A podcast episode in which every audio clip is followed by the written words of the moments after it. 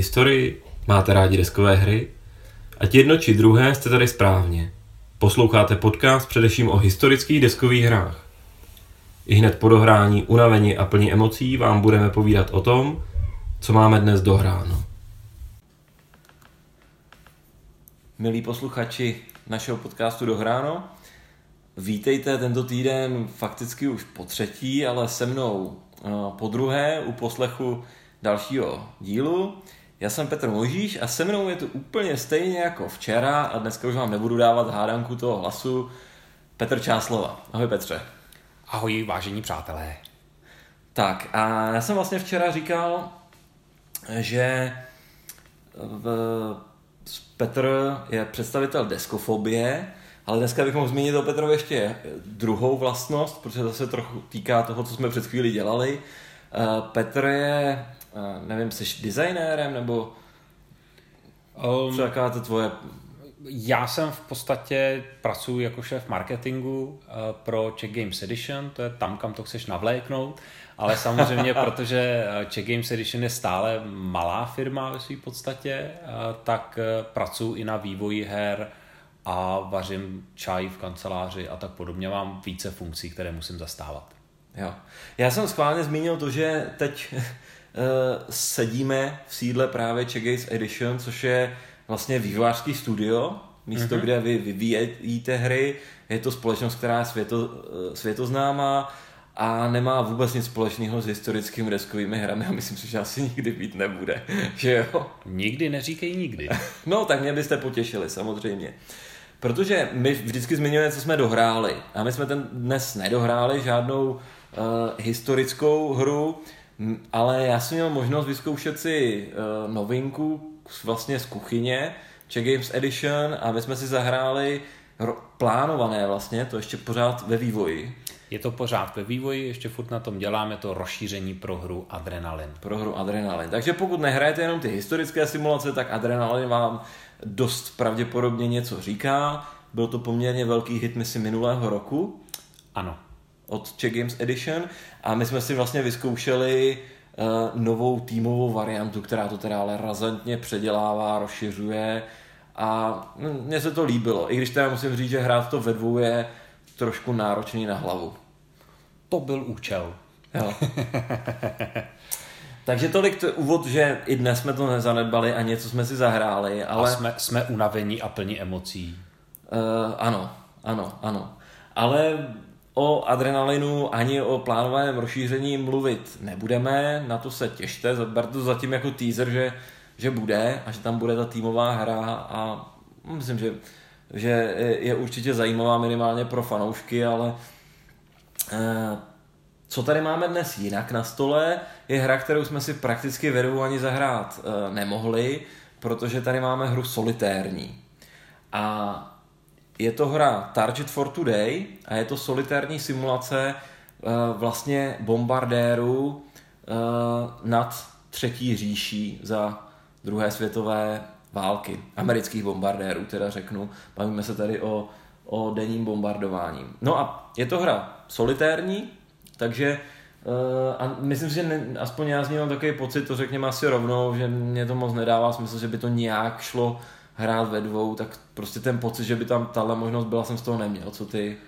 Tohle to je opravdu ten čistý solitér, což znamená, nehovoříme o hře, kterou jakože náhodou můžete hrát i sami, ale tohle je opravdu od začátku do konce designováno jako hra solitérní. Já ještě teda jenom dodám, že je to od eh, firmy Legion a, a autorem je teda Steve Dixon a Bob Best.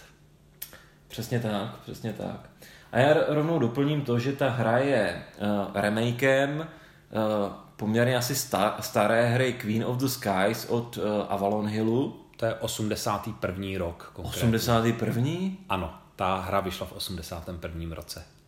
Takže maminka mě vozila v kočárku a někdo v Americe už, už házel lítal... kostkama a lítal v, v B17. Jo? Přesně tak. V podobném designu. Tak to jsem nečekal, že je to až tak stará záležitost.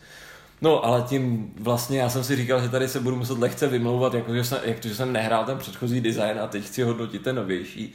Ale on je to celkem objektivní, že jsem ho jako hrát nemohl. Ty asi taky ne, že? Nehrál jsem, ano.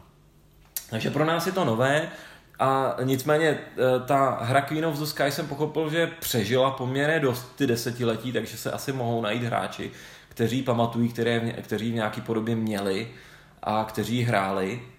Rozhodně i teď vlastně v tenhle ten moment, když vlastně vyšel Target for Today, tak v těch recenzích se objevovalo právě srovnání s původním Queen of the Skies.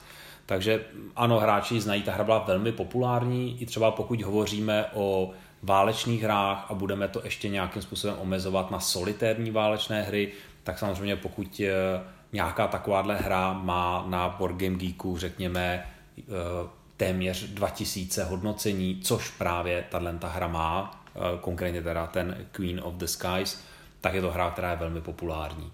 Takže hmm. opravdu Target for Today navazuje na něco, co je legendou ve svém žánru. Hmm, hmm, hmm. No takže tady budeme mluvit o, o tom teda poměrně novém remakeu od Legion Wargames. Já mám pocit, že to je na krabici je 2016, ale já jsem to měl v minulém roce jako nové. Já taky přivez, to novinka. přivez jsem si to z Essenu, teda úplně konkrétně. Mm-hmm, mm-hmm. Nicméně, než se do toho pustíme, tak uh, upřímně řečeno o historii tady asi příliš mluvit nebudeme, protože moje znalosti toho, jak fungovaly ty letecké ofenzívy, uh, jak, uh, uh, co, co vlastně ty posádky těch bombardérů skutečně čekalo, co řešili za problémy za letu, tak moje znalosti jsou spíš z té hry, než že bych to měl jako s čímkoliv srovnávat. Kromě toho, že jsem teda před nějakou dobou vytvořil do Winkleader Supremacy to scé- ten scénář uh, o Černém pondělí na Krušnými horami, kde jsou taky B17, a díky tomu jsem měl teda možnost navštívit uh, muzeum v Kovářské o té bitvě. O tom jsem, myslím, mluvil v díle uh, o Winkleaderovi, nebo možná v tom designérském okénku. Ale díky tomu jsem se trošku taky potkal jako s, s nějakou technikou a s, s, nějak, eh, s nějakými informacemi o těch, o těch, konkrétně o těch B17, ale jinak se v tomhle tom necítím jak silný v kraflecích, že bych o tom něco četl nebo tak, takže uh, asi za mě té historii tentokrát moc mluvit nebudeme. Já se možná klidně jakoby přiznám, eh, kromě toho, že teda se mohu přiznat k tomu, že nejsem žádný odborník na letadla a obecně třeba na bombardování v rámci druhé světové války, ale eh, co třeba mě osobně hodně udivilo a možná, že by to tady mohlo zaznít, je, eh, jak masivní byly ty formace těch bombardérů a kolik ve skutečnosti těch strojů vlastně letělo eh, v těch bombardovacích křídlech. To pro mě bylo, třeba když jsem tu hru rozbalil a poprvé jsem se do ní jako ponořil, tak to pro mě bylo fascinující, protože jsem si toho nebyl úplně vědom, že by to hmm, byly tak, hmm. tak masivní letky. Jo, já jsem taky, já jsem to vlastně zjistil, když jsem designoval ten scénář do toho Winkleadera, kdy to byla opravdu uh, jedna z nejkrvavějších bitev nad tou kontinentální Evropou, byla to opravdu dost tragický den. Uh, nicméně, když jsem potom zjistil celkový scope, jako rozsah toho, co se vlastně jako dělo, tak jsem potom do začátku, do úvodu scénáře napsal, a teď si nejsem jistý, že to byly buď 3% nebo 5% celého toho bombardovacího streamu, který letěl z té Anglie nad, eh, nad Třetí říši, nebo tady v tomhle případě letěli i nad protektorát eh, Čechy a Morava. Takže i ta jako monumentální bitva byla ve skutečnosti zlomek toho, co, co bylo vysláno. Ta, ta strategická bombardovací ofenzíva spojenců byla opravdu masivní. A vlastně to, co tady uvidíme, potom až se budeme trošku bavit víc o té hře, je, že jste samozřejmě v jednom letadle, vlastně představujete, řekněme, já nevím, velitele nebo celou tu posádku toho letadla, ale zároveň máte až jakou takovou ještě představu díky té hře o tom celém, tomu se říká combat box, to mě poučili právě v tom muzeu, v té, v té jedné skupině, ale to je pořád ještě to není zdaleka jako celek té bombardovací ofenzívy, která ten den byla eh, vyslána. Tak, takže tolik k tomu. Eh, možná než se pustíme, já, než se pustíme do té hry samotné, tak uh, o designérech já taky toho příliš nevím. Ani jsem se nepokoušel moc uh, zjišťovat. Jo, já jediný, co vím, že ten Steve Dixon je vlastně člověk, který jako dlouhodobě považován za odborníka právě na letectví a tohle to je jeho velký, velký koníček. Mm-hmm. Jo, jo. Ale co bych možná zmínil, je, že existuje poměrně dost her, tohohle toho, řekněme, typu, toho solitérního. Mm-hmm. Ale když to má na dohránu premiéru, tak myslím, že by stálo za to o tom trochu promluvit a nechci říct srovnávat, protože pro mě je to v téhleté skupině her taky spíš premiéra, ta, ten Target for Today, ale mám zálusk na některé další hry. A oni jsou to hodně vlastně odvozeniny od té Queen of the Skies, a jsou, je to spousta her, která má ten podobný princip, kdy jako solitér vlastně ovládáte, řekněme, nějaký, uh, já, já nevím, napadlo mě slovo těleso, ale to asi není úplně uh, ono, ale prostě nějakou... A to bylo krásné, abych, abych to zachoval. Jo, těleso. Těleso je dobře, velmi krásné. Tak já vám výraz. vysvětlím, co si představu pod pojmem těleso. Těleso může být totiž třeba ponorka. To je takové typické těleso. jo, protože uh, určitě inspirováno touhletou hrou vzniklo potom, uh, vznikly ty solitární ponorkové simulace od vydavatelství Consimpress, které distribuje G, eh, GMT Games, které ty si říkal, že máš i doma. Že ano, mám, no. A tam mi možná pomůžeš, tam vznikla hra Hunters, mm-hmm. kde se vlastně dostanete na palubu německé ponorky, někdy spíš té první části války, kdy opravdu loví. Uh, ty, eh, ty eh, v, těch, v tom Atlantiku, ty spojenecké konvoje, nevím jestli ve středozemí, mm-hmm. to nedokážu říct. A pak vznikla, vyšla Silent Victory. Silent Victory a pak Hunted.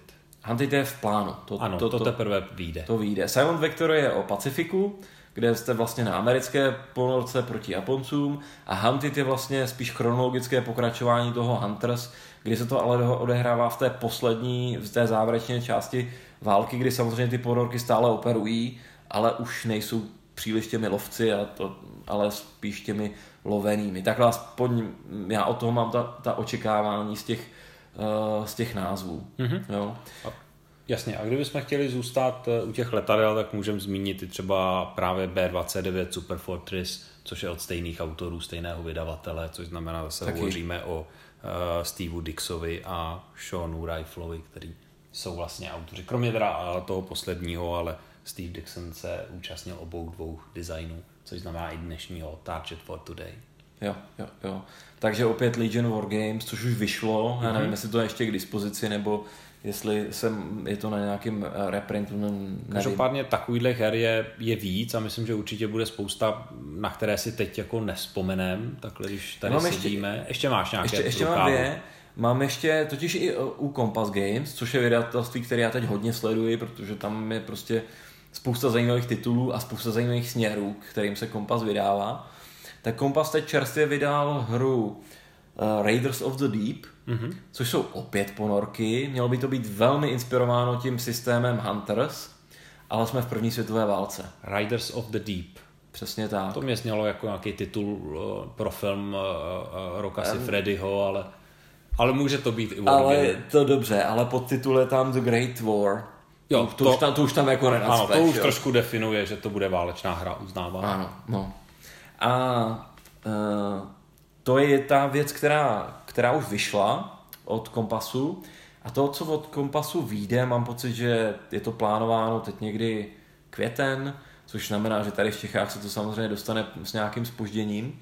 Tak to je hra, která mě hodně zaujala a to je Night Fighter Ace, mm-hmm. kdy opět tenhle ten princip uh, solitérní hry je položený do situace, kdy uh, jste na německém stíhači, nočním stíhači, což si představte, že byly spíš ty dvoumotorové letouny, jako já nevím, BF-110 nebo nějaké ty Junkersy a podobně, kdy uh, vlastně to nebylo o, o té rychlosti, o jako nějakých stíhacích bojích, prostě jsme v boji, uh, jsme v noci, ale bylo to o tom, že uh, ten, ty noční nálety, které teda nevedly za druhé světové války američani, ale naopak je byly v, v režii Britů, tak byly taky v obrovských bombardovacích svazech a ty noční stíhači se snažili samozřejmě tyhle ty místa ty, ty, ty svazy infiltrovat a potom postupně sestřelovat ty bombardéry. Takže je zajímavý se na to dívat touhle podobou, podobou eh, v téhle podobě hry, eh, protože eh, je to sice stíhač, ale myslím si, že ten systém by na to mohl jako krásně zajímavě fungovat. Já jsem už před delší dobou hrál hru Bomber Command od GMT Games, od Lee Brimcom Wooda a ta je vlastně o těch, eh, o těch uh, britských náletech na třetí říši v noci a je to samozřejmě spíš taková strategická hra. Ale co, si tý, co jsem si z té hry odnesl, je to, že opravdu ti Němci se snažili infiltrovat ty, ty svazy, letět s nimi co tak daleko, jak to zvládli a postupně lovit jeden bombardér za druhým. Takže skoro mám, jsem měl z toho pocit, že to mám blíž k té ponorkové válce, než k té než tyhle, tyhle ty záležitosti. Takže to je Night Fighter Ace od Kompasu, který vyjde, no ten jsem hodně zvědavý. Jediný, co mě na tom trochu mrzí, je, že, to, uh, že tam hraje zase ty Němce, což je jako ne to pochopitelný, přece jenom tam se to dělo víc, než by uh, Britové neměli noční stíhače, ale ta, řekněme, ta, ty větší noční bombardovací ofenzivy začaly opravdu až ve chvíli, kdy byla ta spojenecká převaha, kdy se útočilo na třetí říši a ne nad Anglii. Ale mně by se teda hrozně líbilo, kdyby tahle hra měla úspěch a buď autor nebo nějaký fanoušek v tom pokračoval a vytvořil to ještě z pohledu těch spojenců a měl tam ta, ty britské hurikany nebo britská moskyta, jak, jak naopak jako oni jako noční stíhači loví ty, eh, ty Němce, protože by tam mohl být i Karel Kultelwascher, jedno z největších eh, S jako československých S druhé světové války, proslavený noční stíhač, který, který ale jako chtěl, hrozně bych chtěl jako nějakou hru, kde by, kde by, kde by byl vidět. No. Tak třeba se poštěstí. Třeba se poštěstí. No proto, proto jsem na tenhle titul ze všeho toho, co jsme jmenovali, z těchto mm-hmm. těch podobných her jako nejzvědavější. A my jsme teda ale asi měli definovat, eh, co znamená ta podobná hra, protože my jsme vlastně neřekli, co je klíčové pro Target for Today, nebo v čem obecně eh, spočívá ten herní design. Takže to bychom měli nějakým způsobem definovat. No asi se do toho pustíme, ne? Mohli bychom. Ty máš vždycky jako nějakou hezkou strukturu, jak tak čím začneme. No ještě, já jsem ti chtěl položit ještě jednu otázku, protože bych chtěl ještě srovnání s jedním systém her, ale to možná k tomu se dostaneme až v průběhu. Ono srovnávat to jde asi jako s čím, takže můžeme no. se pak do toho pustit. Pet... To by možná bylo potom na delší nějakou debatu, uvidíme. Jo, jo, protože Petr má nahrány i e, některé hry od e, DVG, což jsou taky mm-hmm. solitérní hry. A e, sice například i ta B17, což je hodně podobné, tak tomu Target for Today tak tam taky existuje ale jsou tam ještě další a myslím, že stojí si trošku za srovnání tyhle ty systémy. Ale pojďme se teda nejdřív pustit do toho, že popíšeme si, jak funguje Target for Today mm-hmm. a mhm. popíšeme asi hru jako celek. Dobře, můžeme se do toho pustit. Dobře. Takže základní premisa je to tedy solitér pro jednoho hráče. Hrajete proti hře. Hrajete proti hře a uh, Představujete teda tu posádku toho bombardéru, který je vyslán na, na tu jednotlivou misi, z které, eh, kterou teda letí někam v rámci toho bombardovacího svazu, ideálně schodí bomby, pak se v rámci toho svazu vrátí, vy spokojeně přistanete a je to vlastně mm, je to taková rutina, že? No. Kromě toho, že se ta, eh, to potom můžeme říct klidně hned, že se to dá hrát eh, jako kampaně, jako kampaň, to znamená, že eh, létáte víc těch letů a navazuje, ne, ne že navazují na sebe, ale prostě se stejným letadlem, se stejnou posádkou na, navazují na sebe. Co mě asi hodně zaujalo hned na začátku je, jsou vítězné podmínky té hry, co je vlastně jako cílem pro tu mhm. posádku. Mm-hmm. Jo. Protože pokud byste čekali něco jako způsobit co největší škody třetí říši, prostě vybombardovat to tam co nejlíp, tak to skutečně není motivací této hry, protože kdybyste byli tím pilotem a seděli v tom bombardéru, tak by to taky nebylo úplně vaší hlavní motivací. Hlavní motivací bylo přežít. Přesně tak. A ta hra je vlastně o přežití. To si jako můžeme říct asi rovnou, ne? A ideálně, aby přežila celá posádka, což je nějakých 10 mužů, kteří vlastně vám obsluhují to letadlo a ideálně prostě, abyste doletěli, měli letadlo tak nějak jako funkční a ideálně, abyste nepřišli o většinu mužů. Hmm, hmm, hmm. No a tak nejdřív si řekněme, jak probíhá ten jeden let. Mm-hmm. Uh, to, co je pro tuhle hru asi charakteristické, je to, že tady máte pravidla, ale kromě pravidel tady máte ještě knihy s tabulkami. A s tabulkami. Se spoustou tabulek. A ještě s větší spoustou tabulek. Prostě jako úplně nejvíc tabulek. To, co v jiných hrách najdete prostě na jednom separátním papíře nebo na několika, tak eh, tady opravdu jsou to knihy, takže má to tady jeden, eh, jeden třeba, eh, vlastně tu, jeden z těch sešitů je Game Tables, kde jsou ty základní tabulky. A v těch, když si to projdeme postupně, tak tady máte Pre-Mission Steps Table, kdy vy vůbec vybíráte tu misi. Vy si vyberete vlastně v rámci jaké kampaně chcete lítat, protože tady máte možnost si vybrat vlastně, kde se to má odehrávat rovnou řekněme, že Target for Today, my si tady budeme asi nejvíc mluvit o B17, mm-hmm. ale ta hra je široká. Že jo, kolik je tady bombardérů? Ještě jsou tady další čtyři, ta hra pokrývá vlastně B24, ať už D nebo je, a potom je tady ještě i B40. Mm-hmm. Je to o tom, že vlastně vy můžete uh, lítat jak s uh, osmou americkou leteckou armádou se sídlem v Anglii, tak s 15. která měla sídlo na jihu, potom podle mě hlavně v rámci těchto ofenziv v Itálii, ale možná mm. ještě ona podle mě nejdřív asi, jestli si mám představu, byla v severní Africe. A nevím, já jsem hrál zatím ty scénáře jenom z té Anglie, takže to nedokážu úplně říct, ale jsou tady ty dvě možnosti, což je samo o sobě zajímavé, protože když hrajete s tou 15. armádou, tak lítáte přes Alpy a tam jsou nějaká specifika, jo, ve chvíli, kdy... Dobře to... se tam lyžuje třeba. Jo, jo, vyplatí se tam lítat nízko a podobně. jako. No, takže to je to, takže si vyberete tu kampaň, v jakém roce, v jakém měsíci chcete, aby se to odehrávalo, protože to výrazně mění tu situaci na tom leteckém nebi, mění to, eh, jak ty možnosti vlastně toho těch cílů, kam máte, máte létat, tak toho, co vás vlastně čeká z hlediska té protiletecké obrany třetí říše. Jo.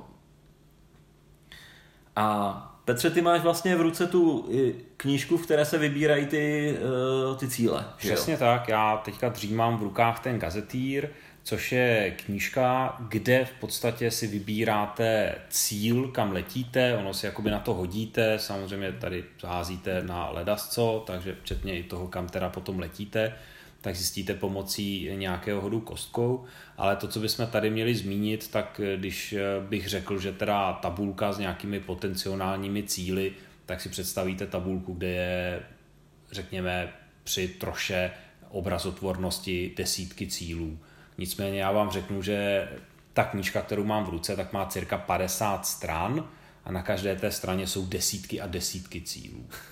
Takže opravdu tohle to třeba, když já jsem uviděl, tak to mě jako vzalo dech. Jo, ten, ten záběr je, je neuvěřitelný. Kam všude můžete letět. A teď jako třeba malinko to jako odbočím, jo, ale třeba já, když jsem tuhle tu hru hrál, tak jsem si dělal to, že když jsem zjistil, že letím do nějakého města, což samozřejmě jsem neměl ani ánu, kde to město je, tak první, co je, jsem si sednul ke Google mapám, našel jsem si, kde to teda jako je a zjišťoval jsem si, jestli opravdu ta trasa odpovídá nějaké realitě. A ona opravdu odpovídá. Takže pokud jako ta cesta vede přes Alpy, nebo vede přes moře, nebo vede přes nějaké státy, tak opravdu to tak sedí. Takže vy dostanete jako neuvěřitelnou sadu informací o potenciálních cílech právě z toho sešitu, který mám v ruce. To je vlastně seznam těch, eh, těch cílů, které budete bombardovat a ten je, ten je teda velmi výživný, plus samozřejmě obsahuje celé potom zkratky, jestli ten konečný cíl je třeba základna ponorek, nebo jestli to je uh, nějaká průmyslová zóna a tak podobně, protože to zase potom může ovlivňovat nějaké další věci. Jo, já jsem to googloval taky. Myslím si, že každý hráč, kdo si k tomuhle sedne, tak když se dozví, kam letí, tak se vidět, kde to vlastně je.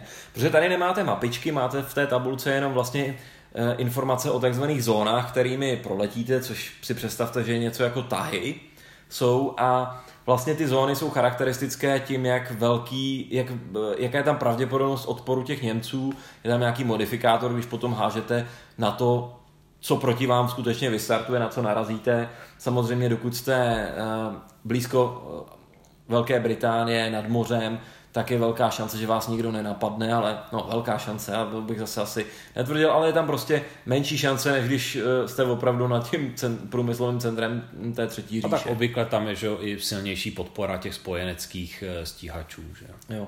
A potom to má samozřejmě dopady i na to, když nedej bože, eh, vy musíte třeba vyskočit z toho letadla, tak potom jako to dopadá, že je to přece jenom něco jiného skočit na území ovládané spojenci, nebo na území ovládané Němci, nebo skočit do moře. Jo? Všechno má svoje pro, pro a proti. A to k tomu se asi dostaneme, jak to vlastně probíhá, když my tady mluvíme o takových věcech, jako je vyskakování z letadla. Že jo? Ale zatím si řekněme, že tady tabulka, vy, vyberte si cíle. Já vám to řeknu na příkladu, já mám tady totiž záznam svojí poslední hry, kdy mým cílem byl uh, město Kiel, Kiel a, Loděnice, to je na pobřeží vlastně.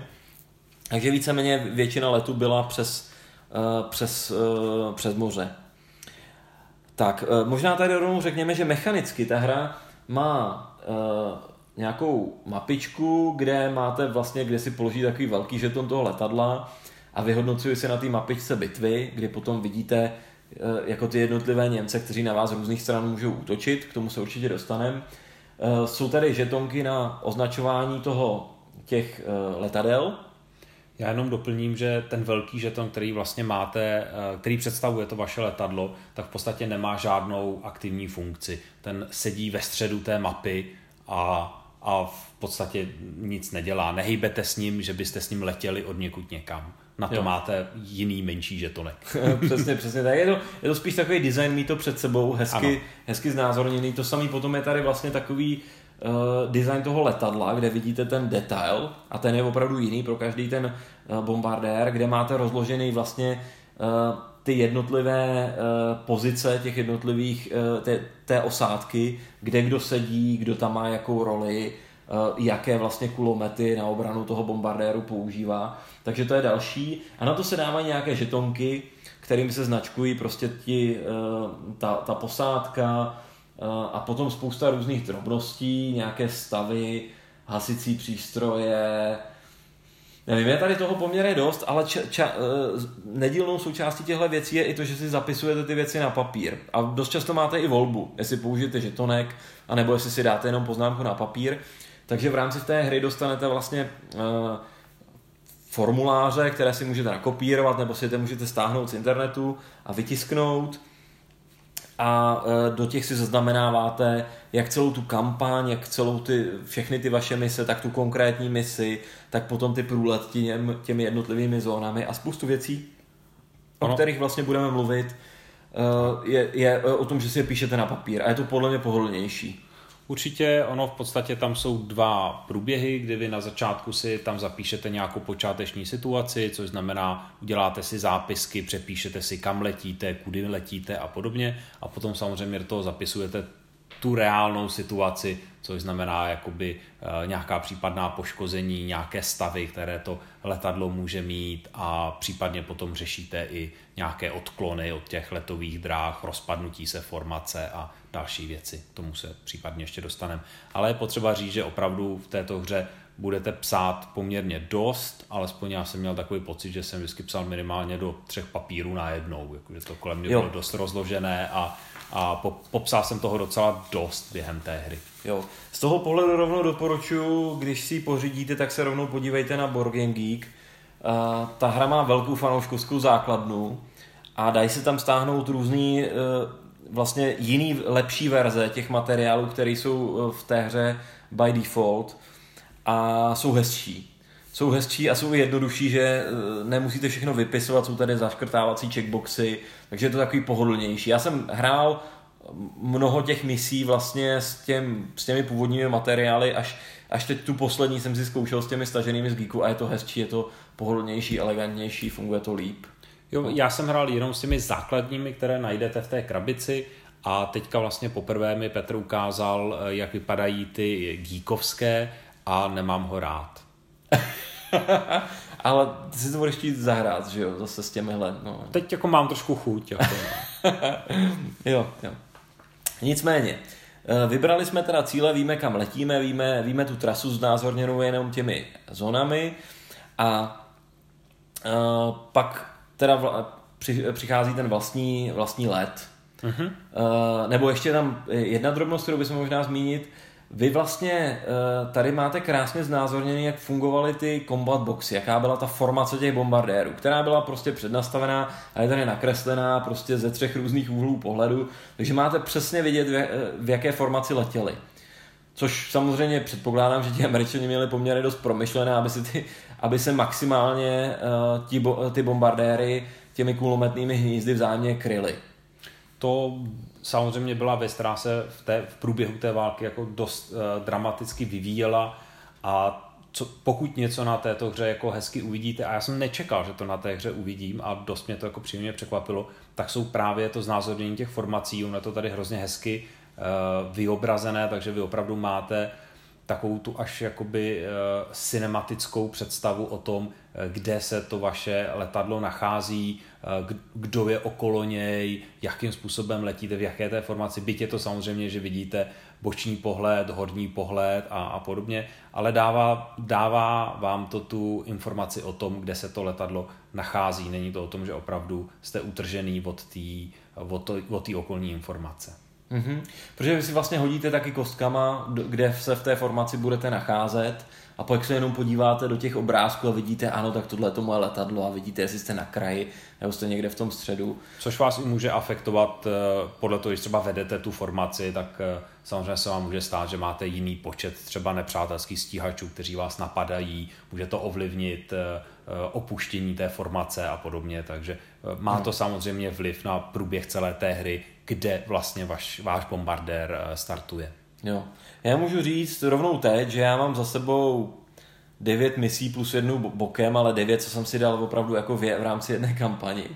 A já jsem se vždycky radoval, když jsem někde v prostředku a jako nejsem tak na ráně proti těm stíhačům, protože jsem jako po několika těch misích cítil ten rozdíl v tomhle tom.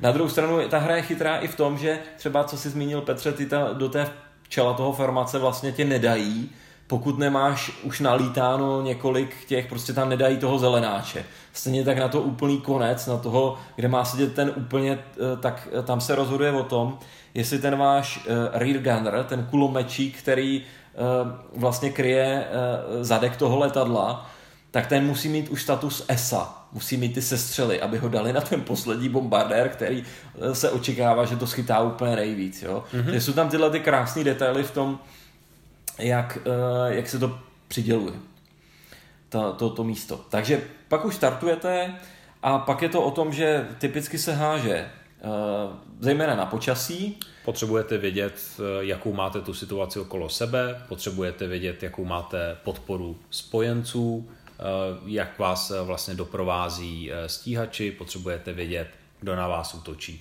To je taková ta základní věc, kterou podstatě budete opakovaně kontrolovat, jakmile prolétáte skrz ty jednotlivé zóny. Přesně, přesně tak. Takže vede to k tomu, že vy samozřejmě jste rádi, když je tam špatné počasí, kromě toho místa nad tím bombardováním, kde pokud opravdu chcete něco trefit, tak je lepší, když tam to počasí aspoň trošku je slušné.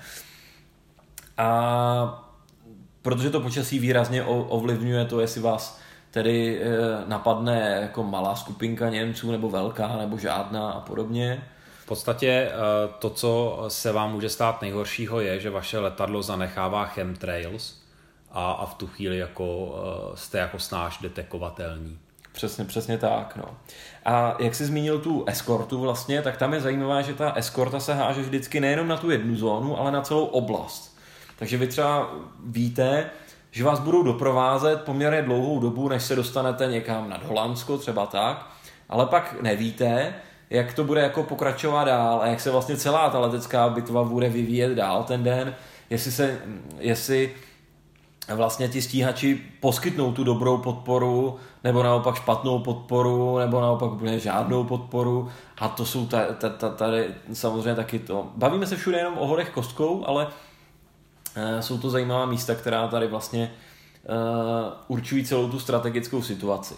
No a když všechno jde dobře, tak, eh, tak vlastně doletíte na ten cíl, tam se to vyhodnotí lehce ještě jinak, protože vyhodnotíte ještě si jak, eh, zásahy z pozemní protiletecké obrany, vyhodnotíte, a to je myslím jeden hod kostkou, tam je to opravdu jednoduché, eh, úspěšnost toho bombardování, otočíte žetonek. A letíte zpátky. A letíte zpátky skrz celé zóny, stejné zóny, letíte, vlastně hážete úplně stejné věci, a nakonec přistanete v Anglii, a, nebo pokud jste, jste, jste vylétali z Anglie a, uh, a jste spokojeni. Mimochodem, teď jsem si vzpomněl, že dokonce je tam varianta i toho uh, přeletu k Sovětům. Mm-hmm. Tam, já jsem to nehrál, ale je tam tahle ta možnost taky, že se nevracíte do Anglie, ale že poletíte dál a přistanete na, na té druhé straně. Já bych jenom ještě v krátkosti malinka to zdůraznil to, že opravdu ta část toho bombardování v této hře není nějakým způsobem propracovaná a zdůrazněná, přestože tady hovoříme o simulátoru bombardování nebo bombardovacího letadla, tak to schození těch bomb je opravdu malá část té hry, je to v podstatě hod kostkou a ani vás ten výsledek jako nějak úplně dramaticky nezajímá, je to spíš taková ta věc, jako že OK, splnil jsem si svoji nějakou povinnost, nebo naopak, hm, dobrý, tak jako schodili jsme to někam do křoví, ale tak letíme zpátky. Ale to, co vás tady zajímá, tak je opravdu ta vaše posádka a to vaše konkrétní letadlo a ty vaše životy. Jo, to, to bombardování jako takový je tady malinka to jako z toho utržený kousek stranou. Což třeba pro mě bylo mírné překvapení, že jsem čekal, že bude trošičku víc tam zdůrazněné. Hmm. Mně se to, to, tahle ta věc v tom líbí, ale je fakt, že je to opravdu eh, velice primitivní. Vy se vrátíte jenom s tím, jak, jaký procento bomb jako zasáhlo cíl, ale vůbec nic to neovlivňuje. To je jenom informace. Ano, je to jenom pro dobrý pocit. Je to pro, pro dobrý pocit. Ale ten pocit ve skutečnosti dobrý se dostavuje tehdy, když si se vracíte, eh, vrátíte zpátky. Když to položíte zpátky v té Anglii na tu, na tu přistávací plochu, tak to je přesně ten okamžik. Jo. Jsou tady spousta, i v tom letu je spousta detailů, například toho, že pokud vletíte do, je tam opravdu špatné počasí, tak hážete na pravděpodobnost, jestli, se ne, jestli vaši misi neodvolají. To znamená, jestli neřeknou dobře, bombardovací svaz to otáčí, nebo to celý ten combat box to otáčí a letí, a letí zpátky. Nicméně na to se háže třeba dvěma desetistěnky a vlastně se hážou procenta, procentuální hod a ta pravděpodobnost toho mission recall je 6%. Mm-hmm. Jo, a to jenom za toho vyloženě špatného počasí, je hrozně nepravděpodobné. Stejně tak může vás potkat mechanické poškození, že prostě něco v tom letadle selže. Opět tady se bavíme o 5% pravděpodobnosti. Jo, a ještě závisející na tom, eh, jaký typ, v jakém typu letadla zrovna sedí. Takže jsou tady i tyhle ty detaily, ale prostě to, ta statistika je tam taková, že ty pravděpodobnosti jsou prostě ale důležitý je říct, že, že tyhle ty situace vám můžou nastat v podstatě kdykoliv což znamená, hovoříme i o situaci, že vy si připravíte celou tu misi, eh, v duševně se naladíte, že teďka prostě si zalítáte s tím bombardérem, nalejete si tu sklenku dobré whisky, eh, pošlete manželku na nákupy a prostě všechno máte zařízený tak, jak má být. No a pak hodíte první kostkou, zjistíte, že je blbý počasí, hodíte druhou kostkou, zjistíte, že mise byla odvolána a máte hotovo. A byla dohráno. A, a, a je dohráno. a je dohráno. jo, takže to se samozřejmě může stát taky, i když eh, samozřejmě máte na to relativně malou šanci, ale pořád je to o tom hodu té kostky, takže se vám může stát, že eh, ta mise bude odvolána a zrušena v podstatě na plném začátku, kdy hrajete asi tak 1,5 minuty. I to se může stát. Jo, jo, je to tak. Tak a teď se pojďme asi teda povědět o těch Němcích. Ty tam, ty tam totiž taky jsou a ty samozřejmě dělají tu uh, tu zajímavost, tu šťávu. Ty dělají tu neplechu, no. Ty dělají tu neplechu, kdy vy vlastně uh, si uh, se teda sta, nastane to, že proti vám uh, na vás zaútočí Němci. Mm-hmm. Na to se tady háže opět na několika tabulkách, kdy podle typu uh, kampaně vlastně hážete na obrovské tabulce, který vám vlastně hodí tu kombinaci těch letadel, které, na vás, které vás mohly napadnout. A je tady toho opravdu všeho chuť, od Messerschmittů 109, dvoumotorové 110, samozřejmě jsou tady Focke Wolfy 190 jako takové obávanější. Jsou tady vlastně i ty, eh, i eh, ty pozdější proudové eh, německé stroje, ale to jsou třeba v kampaních, které já jsem nehrál, takže já jsem si z toho vyzkoušel vlastně to, co jsem zmínil, ještě jsem asi narazil na Junkers 88, ještě bych možná dodal, že pomocí hodu kostky taky potom definujete i kdo vlastně tyhle ty stíhače řídí, jestli to jsou teda nějaký zelenáči, nebo naopak to může být nějaké stíhací ESO, které na vás vystartovalo a podobně. Jo, tady rovnou zmíním jednu věc, která mě hrozně překvapila a, a pak jsem si o ní dočetl vlastně poznámku toho designera, že ten hod, uh, jestli je to zelenáč, běžný pilot nebo ESO, je vlastně 30%, 30%, 30%. Jo, je to jedna až dva na šestistěné kostce je to zelená, 3 a 4 je normální, 5, 6 je ESO. To znamená, i v jedné třetině případů, když na vás někdo zautočí, tak je to německé letecké ESO. To mě samozřejmě překvapilo a byla o tom i nějaká diskuze, protože to v tom původním designu Queen of the Skies to prý nebylo.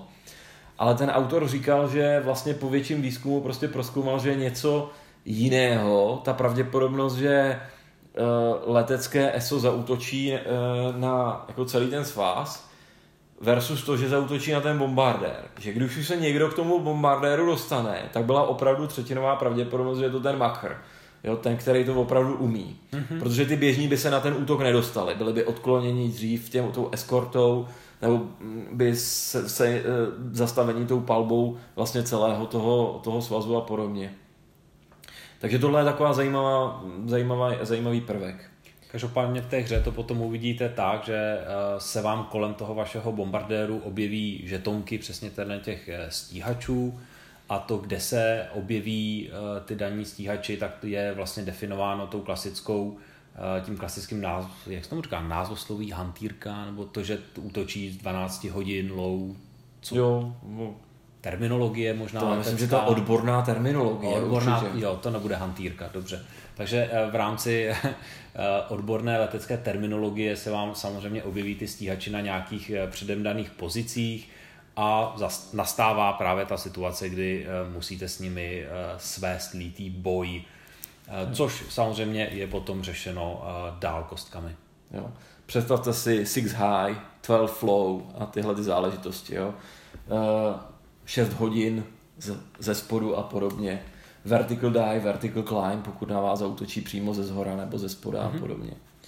No a v tuhle chvíli začíná vlastně to jádro té hry, kdy vlastně ve chvíli, kdy na vás útočí ty, eh, ty stíhači, tak vy vlastně rozhodíte, co vlastně bude dělat ta vaše osádka. Kdo z jakého toho, z jaké té kulometné věže bude, bude střílet.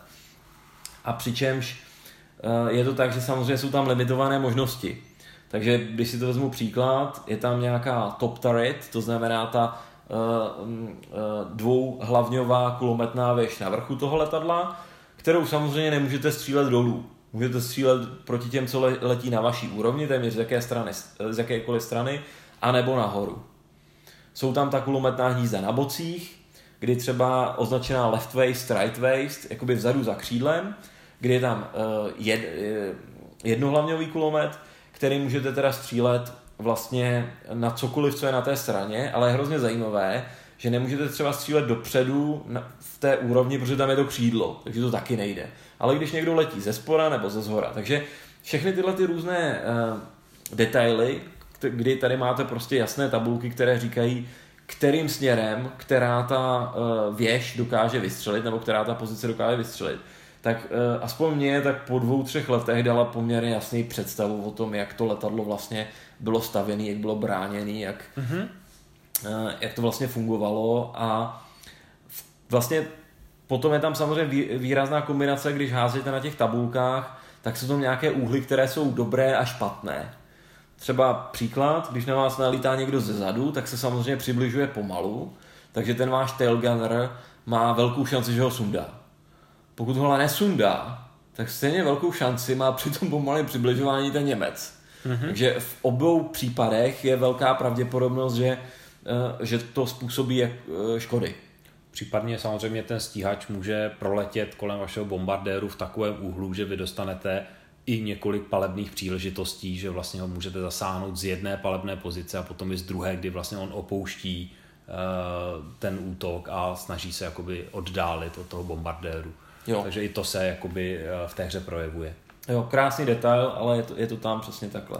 Takže když si vezmeme uh, jenom procedurálně ten boj, tak je to opravdu o tom, že uh, potom, co máte ty strany a rozdělíte ty, ty střelce, tak uh, se háže teda na útoky, na ty, na ty vaše útoky, kdy typy obvykle, ty, ty stíhače jako nesestřelíte, to tak jako není tak úplně jednoduchá věc, ale e, můžete je nějak poškodit, můžete je trošku zastrašit tou palbou a podobně a dáte jim třeba nějaký modifikátor do toho jejich útoku.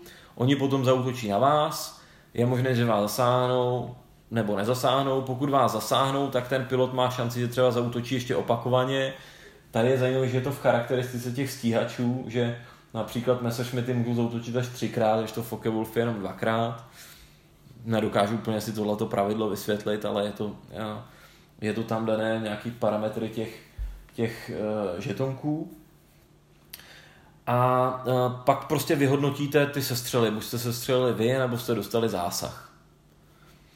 A u toho se možná trošku zastavme, ne? Když jste dostali zásah. to je vždycky taková malá domů, no. To jako... Dostali zásah v této hře, já mám pocit, že tak dobrá polovina tabulek celé té hry spočívá o tom, co se vlastně stalo, když jste dostali zásah. Rozhodně. I když je potřeba říct, že spousta těch tabulek je v podstatě doplňkových eh, a záleží potom, jak moc se do nich chcete ponořit. Tam jsou potom totiž, eh, se to dál dokáže potom větvit eh, do úrovní, které už v podstatě přidávají jenom nějaké, nějaké téma příběh, takže to už potom záleží na vás. Ale samozřejmě ten základ musíte províst, což znamená, že zjišťujete, co se vám vlastně na tom bombardéru děje. Mm-hmm. Protože já mám teď v ruce další z těch knížek, z těch sešitů s tabulkami, která se jmenuje Pilot's Flight Operating Instructions for Army Models B-17 FNG a bla bla bla a další, další letadla. Takže ta nějaký technický manuál, by se dalo říct, on to samozřejmě není technický manuál, je to tuna tabulek, která, eh, na kterých si hážete ve chvíli, kdy dostanete zásah. Mm-hmm. Mimochodem hezky ilustrovaných jsou tady krásné fotky toho, v jakém stavu taky ten bombardér se mohl vrátit zpátky do Anglie, to celkem stojí za vidění. Obecně třeba ty B-17 byly známy tím, že jako vydržely. Ono to lítalo, i když to vypadalo, že to lítá nebude. No. Že to lítat nebude. To prostě jako to, to bylo stavěné na to, že to má být ta uh, létající pevnost. A takže vy si vlastně hážete, kde vás zasáhli a oni můžou poškodit vše možné různé systémy v tom, v tom letadle a můžu samozřejmě eh, vyřadit ty systémy, můžu tam něco vznítit, můžu zasáhnout posádku. V tu chvíli ta hra eh, vás vede k tomu, že se začnete házet, jak zasáhli toho daného člověka, lehké, střední, těžké zranění, mm-hmm. kam ho zasáhli. A upřímně řečeno, tady to je skoro, eh, tady ta tabulka je potom, aspoň moje angličtina mm, už na tohle úplně nestačí, protože nejsem doktor abych jako... Jde to do velikého detailu. Jde toho do toho detailu, že se dozvíte, že bylo prostřeláno lítko tomu člověku, mm-hmm. nebo že mu byly roztrhány vnitřnosti a já myslím, že děti nás snad neposlouchají, jo, ale... Snad ne. Ale já rovnou řeknu teď, že já jsem měl tady několik misí, kde jsem měl pocit, že to zvrdlo v horor. Díky těmhle těm záležitostem. Jo, protože já jsem si více tam... Mohou nastat extrémní situace. Tak jako ve skutečnosti, když se například tomu Němci podaří proletět opravdu ze zadu a provrtat vás plnou dávkou celý to letadlo napříč, tak to schytá vlastně celek. Jako celý ten mm-hmm. trubon prostě proděravý, jako kdy takovým tím ideálním zásahem. No a potom jako se za ty lidi si způsobem modlíte, protože to, jako to, co čtete potom v těch tabulkách, co se stalo těm jednotlivcům na té palubě, je dost krutý. To je potřeba zatajit dech a, a do těch tabulek se podívat a samozřejmě mně se stalo jednou něco velmi podobného, že opravdu jsem v rámci v podstatě jednoho náletu eh, dostal tolik střel, že se mému kopilotovi ohrnula předkoška jako strachy a nebylo to vůbec jako jednoduché. Tam samozřejmě opravdu už jdete do velkých, velkých detailů a řešíte, jestli vůbec přežijou, nepřežijou a pokud nepřežijou, tak samozřejmě vám vzrůstají problémy, protože eh, vaše letadlo nebude třeba Eh, tak pilotovatelné jako předtím, nebo operovatelné, to je asi lepší slovo. Přesně tak, přesně tak. Tam samozřejmě eh, potom je obrovské množství detailů, které přicházejí do hry. Například to, že eh, se lítalo ve výškách, kde byl obrovský mráz. Uh-huh. A ve chvíli, kdy vám rozstřelí a znemožní ten vyhřívací systém, tak v tu chvíli začnou ty piloti mrznout a mohou tam umrznout skutečně. To vede k tomu, že vy máte dilema. Má, chcete klesnout o nějakých těch 10 000 stopníž, pak, se, pak samozřejmě zachráníte toho člověka, který se stává neboje schopný, v tu chvíli už je jakmile, jakmile omrzá, ale v tu chvíli jste mimo tu formaci. A ve chvíli, kdy jste mimo formaci, tak jste lovnou zvěří pro ty Němce. Jste, jste nechránění, no. Takže, takže to, to tam jsou jako je spousta těchto těch věcí mm, tohohle toho typu, kdy máte prostě občas zajímavá rozhodnutí. Já jsem se třeba díky té hře dozvěděl, že vlastně s tím pilotem uměl přistát, přistát na té palubě prakticky kdokoliv. Uh-huh. protože tam máte pilota jako pilota, já jsem v jedné misi prostě byli zastřelený oba dva, nebo jeden byl těžce zraněn, řekněme, a to letadlo pořád dokázalo přistát, jo. Sice byl nějaký postih, byla větší pravděpodobnost, že to přistání nezdaří, ale oni dokázali, jo. Takže tam spousta takovýchhle drobných poučení, které vlastně přijdou z té hry až ve chvíli, kdy se vám to stane. Mm-hmm. Možná ještě klidně na té druhé straně můžeme zmínit, eh, to je tak jako hodně zajímavá herní situace, na kterou můžete narazit uh, relativně snadno a to je případně nějaké vznícení a oheň na palubě. Jo. Který potom musíte samozřejmě řešit, máte k tomu k dispozici nějaké hasičáky, ale musíte tomu taky něco obětovat a oheň na palubě také není něco, co by vás úplně potěšilo. Jo.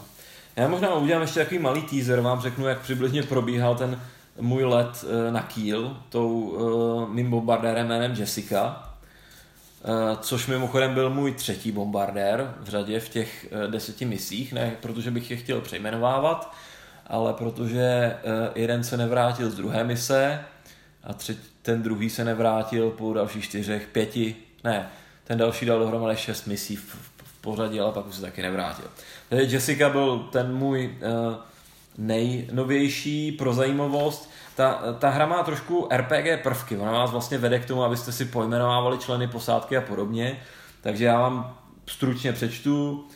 Bom, bom, uh, Bombardier Gupta, Navi, Navigator Matthews, Pilot Shelton, Co- Co-Pilot Madison, Engineer Fire, Radio Operator Simo, Ball Turret Gunner Lolin, Left Waist Gunner Nigel, Right Waist Gunner Simonich, Tail Gunner Verrill.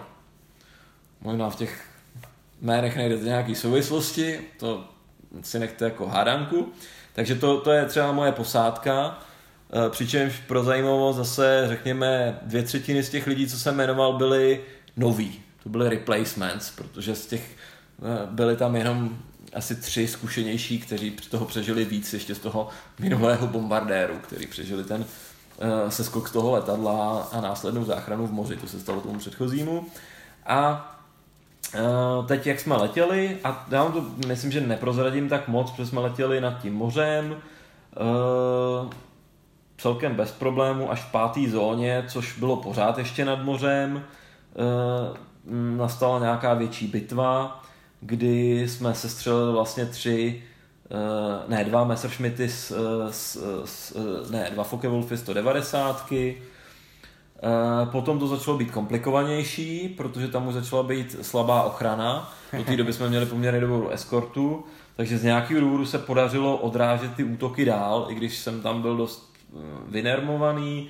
Sestřelili jsme tady ve, společně, dva, dva střelci se střelili další Fokel 190, dostali jsme se nad, uh, nad ten cíl, který byl poměrně dost uh, uh, se tomu říká, anglicky to obscured, prostě zakrytý, že to bombardování bylo nepřesné. 30% bomb jsme schodili, přežili jsme protiútok lehkého flaku, letěli jsme zpátky, v přibližně stejném počasí, pořád takové to husté mraky, menší mraky, což já jsem byl samozřejmě rád. V té zóně, kde jsme měli ten kontakt předtím, nás napadla Messerschmitt 110, nebo možná i víc, ale ten jeden jsme sundali a tady mám záznam jenom o tom, co jsme sundali a myslel jsem si, že už je úplně všechno v pohodě když tu uh, vlastně v předposlední zóně, přesně před tou Británií, z ničeho nic nastala technická porucha, z prvního motoru, z takového toho úplně nalevo, začal unikat, uh, začal unikat palivo, ten motor se znítil, začal hořet, a vypadalo to, že začne hořit celé křídlo, ale nakonec zafungovaly nějaké ty zášecí mechanismy, Uh, nebo já nevím, jestli to nebyl přímo manévr nějakým, že se podařilo to uhasit, takže jsem přišel jenom o jeden motor a samozřejmě co to je. Ten bombardér o třech motorech lítá úplně stejně jako o čtyřech, takže takže to byla ta krásná, úspěšná mise, kde se vlastně nic dramatického nestalo. To byl takový ten, aspoň já, co mám tu zkušenost, tak tohle byl tak jako hodně jako ideální let, jako takový jako byl, byl no, poklidný, o, jenom o, jeden hořící motor. Ano, byl, byl v pohodě, ale nevypadal tak. Jako v jednu chvíli jsem měl na té desce pět Focke-Wulfů naraz. Jo? A to mm-hmm. se v té hře moc nestává, že by ty Němci zautočili vyloženě jako, jako vosy na to letadlo. To se stává málo kdy. Ale mi se to tam stalo. Úplně zázrakem se podařilo nějak všechny odklonit. Jo? Takže to byl jeden z těch pozitivních. Samozřejmě větší zážitek z té hry je ve chvíli, kdy se vám stanou ty dramatičtější věci. Ale to možná, až začneme rozebírat dojmy, tak se mm-hmm. k, tomu, k tomu dostaneme. Tak, Přemýšlím, co ještě říct k mechanikám. No já si právě myslím, že jako u těch mechanik jsme to v podstatě už jako dobrali všechno. Já si nejsem úplně jist, že toho je o moc, o moc víc. Já bych uh, řekl, že je tady víc detailů. Jo? Zdaleka jsme nepokryli ty detaily. Jsou tady nějaké, řekněme, to ano. pravděpodobnost, že na vás zautočí Fokewulfy, v nějakém okamžiku vám to padne a je tam, je, je, je tam řečeno, pokud jste na severní Francii, hoďte si kostku, jestli to zrovna není tato speciální, tato zkušenější německá jednotka a v tu chvíli jsou tam ještě nějaké speciality, jo. Takže těch možností je tam opravdu dost, opravdu si představte, ale jsme vám dali představu možná v číslech. Tak já rovnou řeknu, že tady jedna knížka tabulek má 30 stran, co to tvoje? Tahle 24. Ta 24. A ten seznam těch cílů? To je těch 50, no. A ten těch má 50. Ten tak řekněme, tam toho není tolik, tam jsou opravdu jenom ty cíle, tak s tím se no, tolik nehraje. Nejsou tam jenom cíle, jsou tam nějaký prvotní tabulky pro vzhled a podobně. Jo? A takže... pak jsou tady ještě různý optional rules takže tam... nějaký assignmenty a podobně. Tak, jsou tam i herní tabulky v tom, ale drtivá většina jsou teda je opravdu ten seznam těch cílů. Hmm. Já můžu rovnou říct, že jsem ještě tam dost optional rules, v té hře. Já jsem zdaleka, některé jsem si vyzkoušel, některé, některé vůbec ne. A vím, že jsou tam herní situace popsané v těch pravidlech, do kterých jsem se nedostal. Mm-hmm. A to je jako samozřejmě o tom, že vy to nemusíte číst. Jo? Do té doby, než se vám začnou dělat omrzleny na nějakém členovi posádky, tak nemusíte vůbec číst, jak ta mechanika funguje. Naopak je to hezčí si to přečíst, až ten okamžik, kdy to nastane, protože ty pravidla uh, jsou plný různých těch designer notes a vysvětlení toho, co se tam zrovna děje. A nejsou tak úplně krátká na to, že by se dal jako přečíst dopředu a podle pak si myslet, jako, že si to budete pamatovat. To je jako naprostá utopie v, té, v téhle té hře, nebo možná u, i v tom typu té hry. Určitě, určitě. Každopádně těch tabulek máte prostě řádově 100 stran, takže opravdu se tam dá toho vyžít jako hodně. Dobře, dobře. tak co teď, eh, zkusíme srovnání lehké?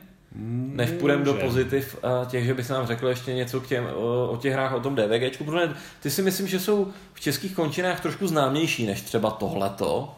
Mm, oni asi jsou známější, jedná se teda o, od eh, DVG o, o sérii uh, Leader, uh, kde těch her je samozřejmě hodně, tady už se nabízí právě i to srovnání s tou B17. To jsou hry, které samozřejmě obecně jsou považovány také za válečné simulace, ale daleko asi přesnější by bylo říct, že jsou to teda hry s válečnou tématikou, protože ono to zdaleka nejde do takové historické hloubky a nesnaží se to tolik simulovat tu e, historickou přesnost. Ale zase na druhé straně jsou to jako mnohem víc právě hry, což znamená, že opravdu tam máte velká, velké spousty rozhodnutí, co budete dělat, jak budete dělat, plánovat a tak podobně.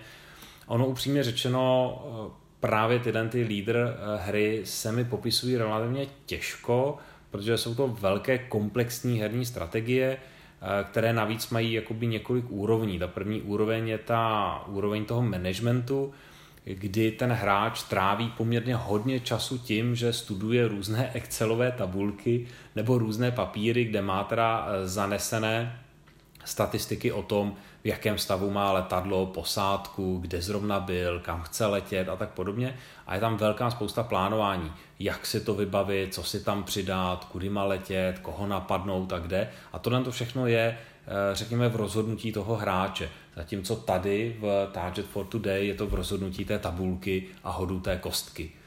Takže tam to rozhodnutí je dáno tomu hráči jako takovému, ale samozřejmě se dostáváme do stavu, kdy spousta těch věcí nefunguje nějak zvláště historicky přesně. Ti autoři se s tím obvykle jako moc nelámou za stolik jako hlavu v té sérii. Hmm, jo? Takže hmm, pokud hmm, něco dává smysl z toho herního hlediska, jakože to dává dobrý herní prožitek, tak to tam dají, i když v reálu by třeba to letadlo se takhle jako zachovat nemohlo a podobně. To je jako, jako největší jakoby rozdíl, eh, který stojí jakoby za, za tu zmínku.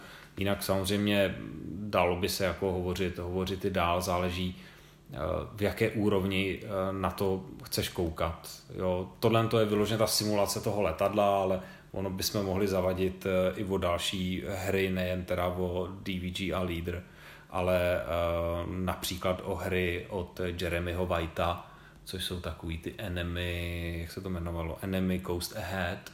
Mm-hmm. Tam jsou dva tituly. A Doolittle, a Doolittle Raid. No, no, no, no, to jsou, to jsou dva vlastně tituly z, toho, z, toho samé, z té samé série. Teďka je připravovaná nová i Skies Above the Reich. Uh, takže tam by se dalo taky, protože to je vlastně stejná tématika, to solitérní hra a podobně. Mm. Takže ono, ono toho je samozřejmě víc, nejsem si úplně jistý, že uh, bylo by zase jako hodně na dlouho a myslím, že by bylo dobrý nejdřív vždycky udělat dohráno na tu konkrétní hru a pak to třeba nějak srovnat. Jasně, jasně. No, uh, Enemy Coaster Head já už jsem hrál, ale spíš takovou ochutnávku, mm-hmm. ale myslím, že se k tomu v budoucnu dostanu. Mě to spíš teď začalo lákat až později, tohle ten typ hraní.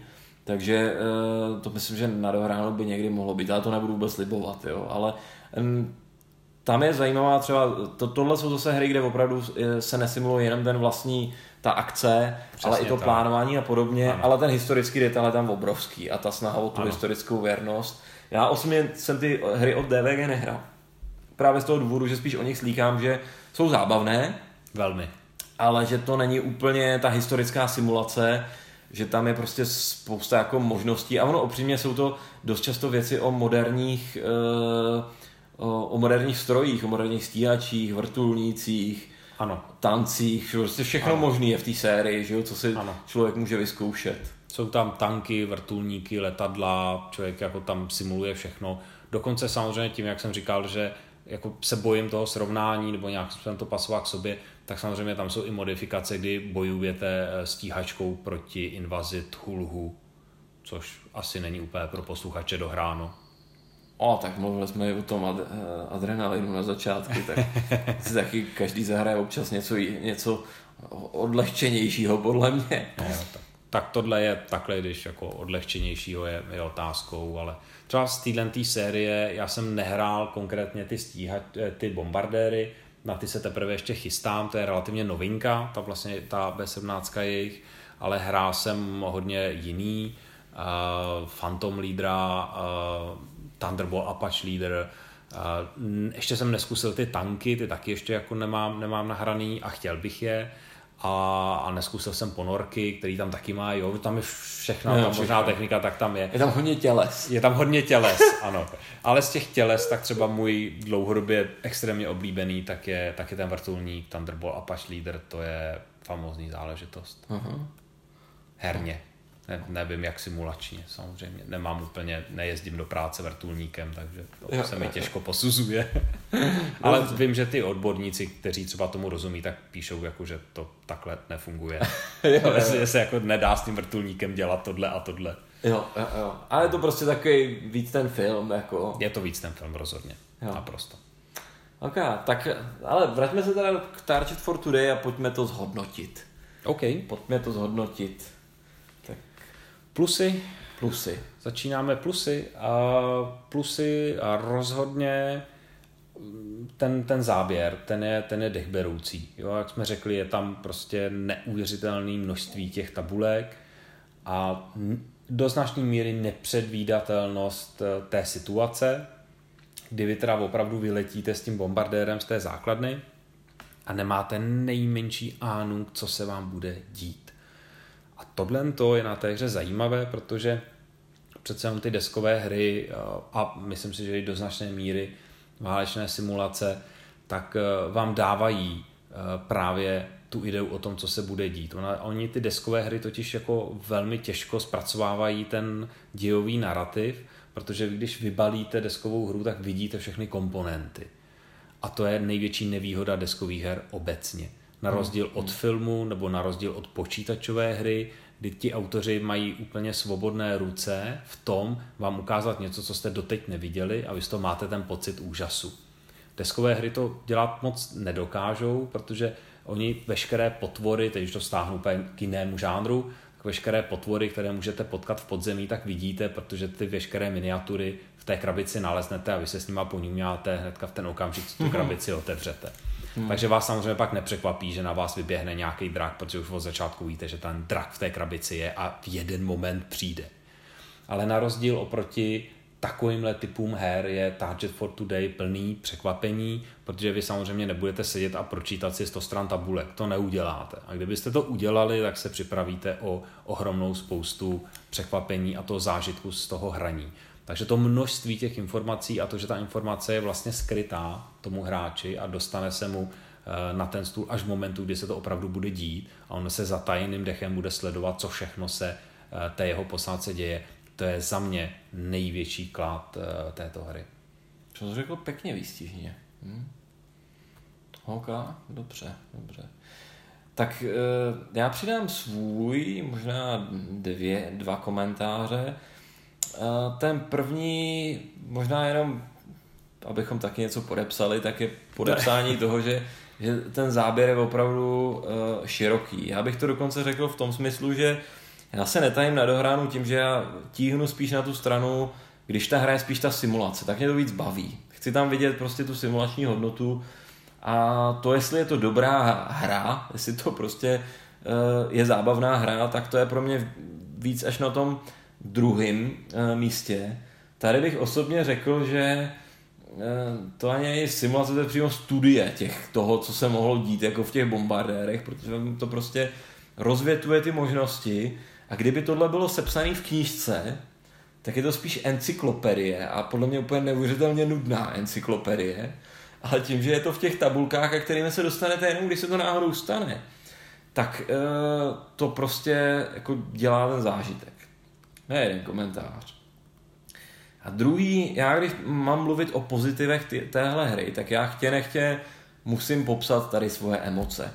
Přestože nejsou ze dneška, protože dneska jsme to nedohráli, tak uh, emoce je přesně to, co o téhle hře jako bych řekl, že je to, co pro mě tady hraje Prime. Abych to vysvětlil. V normální hře mě většinou baví ve chvíli, kdy se tam děje něco dramatického, kdy se střelím nějakého stíhače a, a podobně. Po zahrání asi třech misí, tak já když tohle rozložím na stůl, a mimochodem, já jsem to od toho měl poměrně delší prodlevu, rozložil jsem to na stůl kvůli tomu, že jsme se domluvali, že o tom už konečně promluvíme na dohránu. A ani se mi do toho moc nechtělo, ale za chvíli mě to strašně vtáhlo, vtáhlo do toho děje a zase mě to strašně bavilo. Ale takovým způsobem, že se z toho byl až nervózní z té hry. Že já tady, když to hraju, tak já doufám, že se tam nic nestane. Já doufám, že ten let bude takový, že nepotkám německého stíhače že to bude ta hra, která bude odehrána za půl hodinky, protože asi to nejlíp, když je ten cíl blízko, je to někde hned na pobřeží, není velká pravděpodobnost, že by mě někdo napadal, je to krátká hra, letím, hážu, Němci se neobjevili, zase se neobjevili, zase se neobjevili, schodili jsme bomby, zase se neobjevili, zase se neobjevili, přistáli jsme. To je pro mě nejlepší zážitek z té hry. Což je samozřejmě paradoxně úplně divný, protože v tu chvíli jako jsem se vlastně nic nedozvěděl, člověk by řekl, nic jsem nezažil, párkrát jsem zaházel kostkou. Ale je to o tom, že ve chvíli, kdy jsem si zažil už některé ty situace v té v hře, řekl bych toho hororového stavu, uh, představte si, že se může stát třeba někdo, že vám někdo zasáhne uh, místo, kde jsou uloženy ty bomby, to se taky může stát, můžou tam být ty požáry, může, no, já to ani nechci rozebírat, nechci vás o to ochutit, ale tam prostě spousta věcí, které se můžou stát, oni se stanou jenom občas. Ale je to z nějakého důvodu pro mě strašlivě sugestivní, tenhle ten způsob hraní. Přitom je zvláštní, že a uh, slyšel jsem to i jako názory na, na Board Game Geeku, že to ně, několik lidí překvapilo, tohleto, že je to spíš srovnání, řekněme, čtení knížky versus film. Čtení knížky může být daleko sugestivnější, protože nemáte ten obraz a pouštíte naplno tu fantazii. Stejně tak si myslím, že rozdíl mezi zahráním si nějaký počítačový hry, která simuluje ten bombardér a všechno krásně vizuálně vidíte, versus tohle je jako čtení té knížky. Tady nevidíte nic. Tady si hodíte kostkou, přečtete si tu tabulku. Ale co hůř, vy si otevřete tu tabulku a vidíte, aha, No, tak kdybych náhodou hodil na, těch, na tom součtu těch 2D6, těch dvou šestistěných kostek, jedenáctku, tak by to byl trochu problém, ale to mi asi nepadne. A hodíte a ono něco padne. A, jo, a tohleto drama z toho, že nejen, že to jako vidíš, co se ti, eh, co se ti eh, stalo, ale ty vidíš i, co by se ti mohlo stát, jo. A díky tomu, že ta hra opravdu vede hráče k tomu, aby si pojmenoval ty lidi, řekl si, kde budou sedět, a že jsou tam ty příběhy, že vidíte, ano, to byl ten střelec, kterým se to povedlo, jo.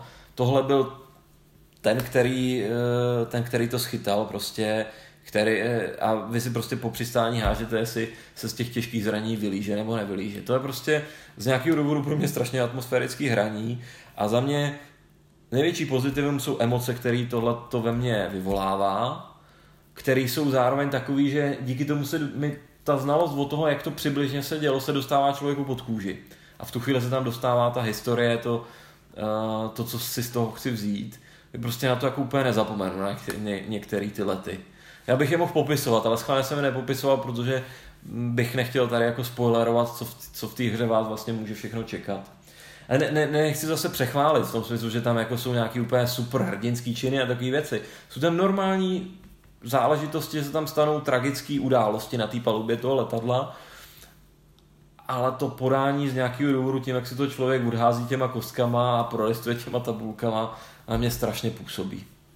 Já bych možná dodal ještě dva menší plusy, to jsou takový jako malý plusátka. A první je, že teda máte víc variant těch letadel v té hře, což je příjemný bonus, že teda nemusíte nutně lítat s B17, ale můžete mít třeba B24, což je docela jakoby fajn, že tam máte takovýhle trošičku širší ten záběr. A druhá věc je, která jako je podle mě docela jako hezká a je to věc, kterou oceňuju já jako v podstatě jako obyčejný like, je, že ty žetony třeba těch stíhačů jsou opravdu veliký a že to nejsou taková tak standardní velikost žetonků, ale že jsou to opravdu velké kusy, které potom, když si dáte před sebe a máte tam ten obří žeton toho vašeho letadla a i ty jako právě poměrně veliké žetony eh, těch stíhačů, kteří na vás útočí, tak to prostě vypadá, vypadá hezky. Jo? To je, to je věc, která, kterou jako musím taky jako v těch plusech zmínit. Eh, celkově jakoby ten, ten grafický feeling eh, je u mě jako docela, na to, že samozřejmě ta firma je malá, má to asi malý náklad, malý rozpočet, tady nehovoříme o nějakém velkém projektu, není to GMT, mm, ale mm. i tak jako jsem byl docela jako spokojený s tím, jak ta hra vypadá a funguje. Já myslím, že ty žetonky těch stíhačů vůči tomu žeton, jednomu žetonu toho bombardéru jsou v měřítku, mm-hmm. jednak jedný, a to dělat poměrně zajímavé, jako přestože na té mapě žádný pohyby neděláte, postavíte je to, to, do těch boxíků, že tenhle útočí z těch 6 hodin ze spoda, a tak to stejně dává hezký design, jako hezký dojem, vidíte ten poměr toho, co tam, co tam vlastně je. Hmm. Jo, ty, ty žetony těch stíhačů se mě, se mě líbily, líbily se mi právě tou velikostí a tak, jako ten celkově uh, zrovna ten board, který používáte právě na znázornění toho útoku stíhačů, tak uh, vypadá velmi hezky na tom herním stole. Hmm. OK, tak pojďme na mínusy. To bude možná výživnější. Tak začni. Mám, jo. Dobře. Uh, no, tak já to možná budu pokračovat v tom grafickém, jo. Tak jak jsem říkal, že samozřejmě ty žetony vypadají pěkně a jsou velký těch stíhačů, tak u těch ostatních žetonů a co mě jako štvalo hodně je, že nejsou obou straný ty žetony a to je prostě věc, kterou já nemám fakt rád, protože to, když člověk nahází do nějakého pořadače a teď se to náhodou povotáčí tím obličejem dolů a vy vidíte jenom ty bílé strany, tak to by mě trefilo šlám. Blbě se to hledá, to je mm, jako mm, fakt, mm. to nemám rád.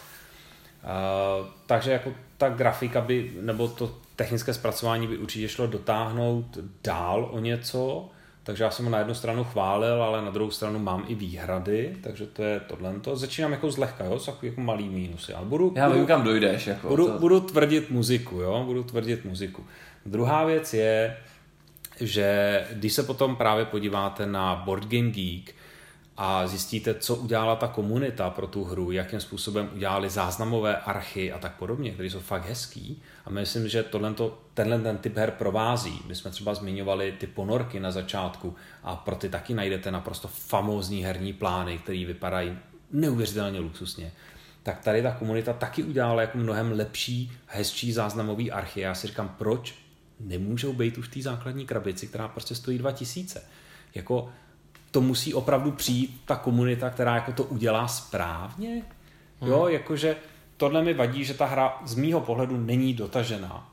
Jo, je tam velký prostor pro to udělat to lépe, ta komunita ukázala, že to jde udělat lépe, vy si to můžete zdarma stáhnout na Board Game Geeku, ale já bych byl rád, abych to měl v té krabici, abych nemusel chodit na ten Board Game Geek. Hmm.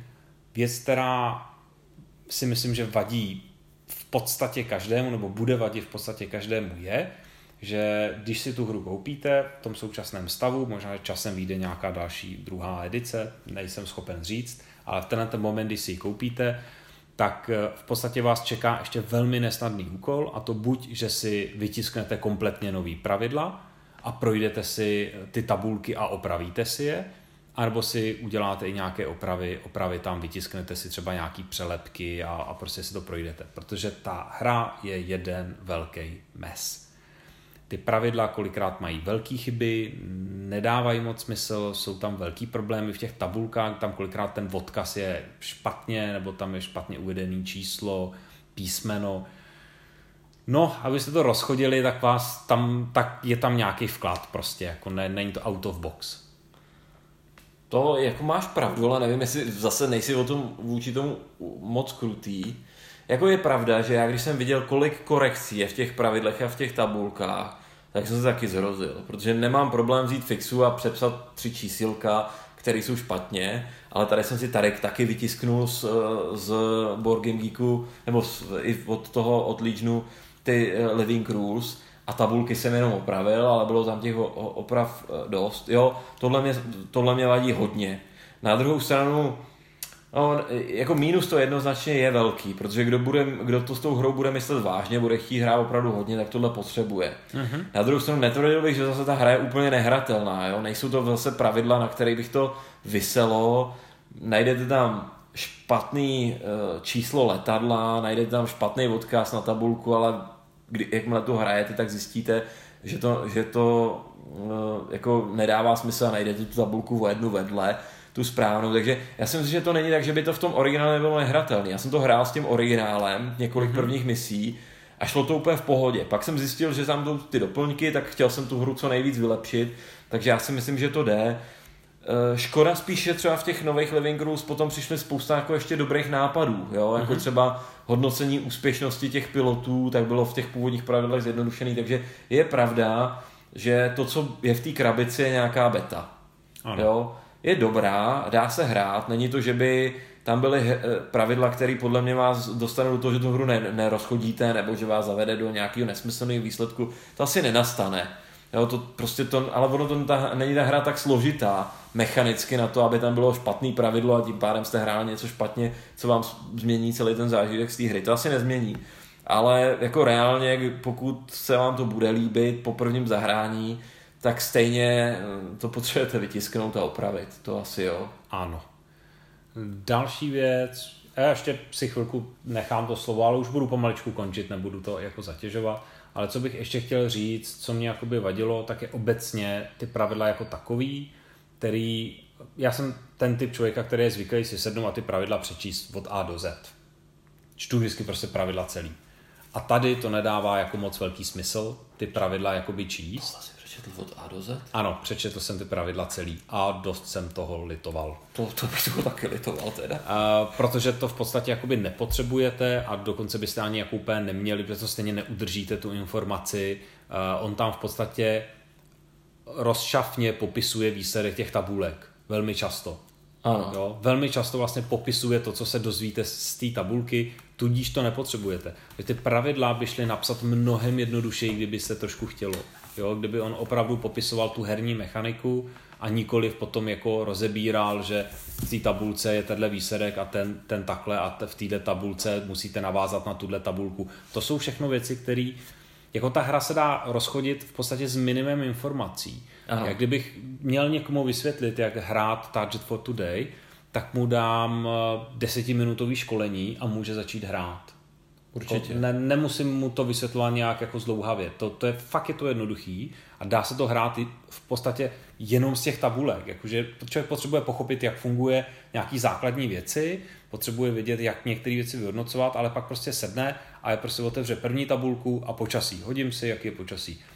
Druhá tabulka, startuju, hodím si, jak jsem vystartoval. Další tabulka, porouchalo jsem něco, hodím si, jestli jsem porouchal.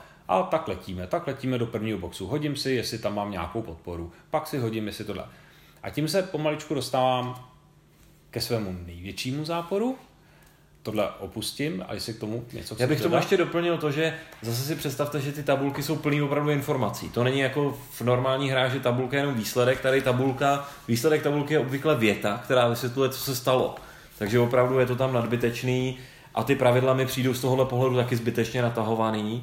Já bych je spíš, uh, já bych je spíš ještě trošku viděl líp strukturovaný. Hrál jsem solitární hry, které eh, měly prostě lepší strukturu. Tady já v těch pravidlech úplně přesně nevidím. Já bych je nečet celý naraz, jo. Ale tady není úplně přesně vidět to, co je to nutný minimum, který je potřeba přečíst tu danou chvíli. Potom jako ty speciální věci, jo, mráz je oheň, na to jsou speciální kapitoly. Ale takový ty základní věci, co smíte a nesmíte dělat během toho běžného letu, tak nejsou někde vyhrazený nějak strukturovaně, procedurálně, jak, jak, jak to vlastně funguje. Na to mimochodem doporučuji z Borgem Geeku se dá stáhnout ještě poměrně krásný flowchart od Noana Bryanta, který jako tomu dost pomáhá. S tím, já jsem s tím hrál až když už tu hru znám, ale pomohlo mi to se do ní rychle dostat s, vlastně s možná dvouměsíční pauzou od posledního hraní. No. No a teď samozřejmě zakončím svoji litanii uh, posledním mínusem, který je pro mě nejdůležitější a je to důvod, proč uh, tato hra skončila bazaru, aspoň moje kopie. A to je to, že tohle není hra. Je to simulace. Je to simulace toho, co se děje a vy na to nemáte lauter vůbec žádný vliv. Jako hráč máte v této hře nula rozhodnutí. No dobře, tak 1%, Já 2%. Můžu to přirovnat k něčemu? Přirovnej. Přirovnám. Uh, možná jste slyšeli o hře, která se jmenuje Člověče nezlob se. Mm-hmm. My, my jsme o ní na dohránu ještě nemluvili a nejsem si jistý, jestli ji budeme někdy zařazovat. Jo. Asi to bude záviset na tom, jestli někdy třeba skončíme v nějakém takovém stavu, nebo samozřejmě, kdybyste se jako um, fanoušci hodně snažili, tak nás třeba donutíte k tomu, že o tom za 20 let nějaký dohráno nahrajeme. Ale eh, člověče nezlob se, nemá tak složitý pravidla, naučte se, vyzkoušejte si a získáte poměrně jasnou představu, jakou kontrolu máte nad touhletou hrou. A já vím, ty se, ty se tváříš, tak já ještě doplním, v člověče nezlob se máte větší kontrolu nad tou hrou. A teď bych souhlasil. ano, protože v člověče nezlob se si občas můžete vybrat, kterou z těch figurek pohnete a trošku tak. Tady bych řekl, já mám pocit, že v téhle hře děláte prakticky tři rozhodnutí. Jedno z nich je, eh, jakým směrem budou mířit vaši kulometčíci. Nicméně představte si tu situaci. Jeden, jeden Messerschmitt letí zleva, druhý zprava. A takže ten střelci zprava střílí do, napravo, střelci zleva střílí nalevo. Co bude dělat ten střelec, který může střílet nalevo i napravo? Vy si vyberete, zamíříte třeba napravo a potom teda zjistíte, že ten, co vás letí zprava, je ve skutečnosti zelenáč, takže na toho nebylo nutné tak střílet a to letecké ESO letí, letí z té druhé strany. Takže ta kontrola nad tím jako úplně není. Takže máte herní rozhodnutí, který je úplně k ničemu jako ano, ve finále. Ano. To nejtěžší rozhodnutí přichází, když je ta krize, například to je, mm, kdy jako jestli to chcete otočit nebo ne. Ano, to je rozhodnutí, který jako, tam bych souhlasil, že jako A jestli přichází. chcete utíct formace, ale to nastává v velice výjimečných situacích. Mm-hmm. A upřímně ve velice výjimečných situacích je to těžké rozhodnutí, jo? protože upřímně řečeno, pokud máte polovinu posádky jako těžce zraněnou, tak jako nějaký dilema, jestli budete držet formaci a poletíte dál nebo ne, moc nemáte. Jo?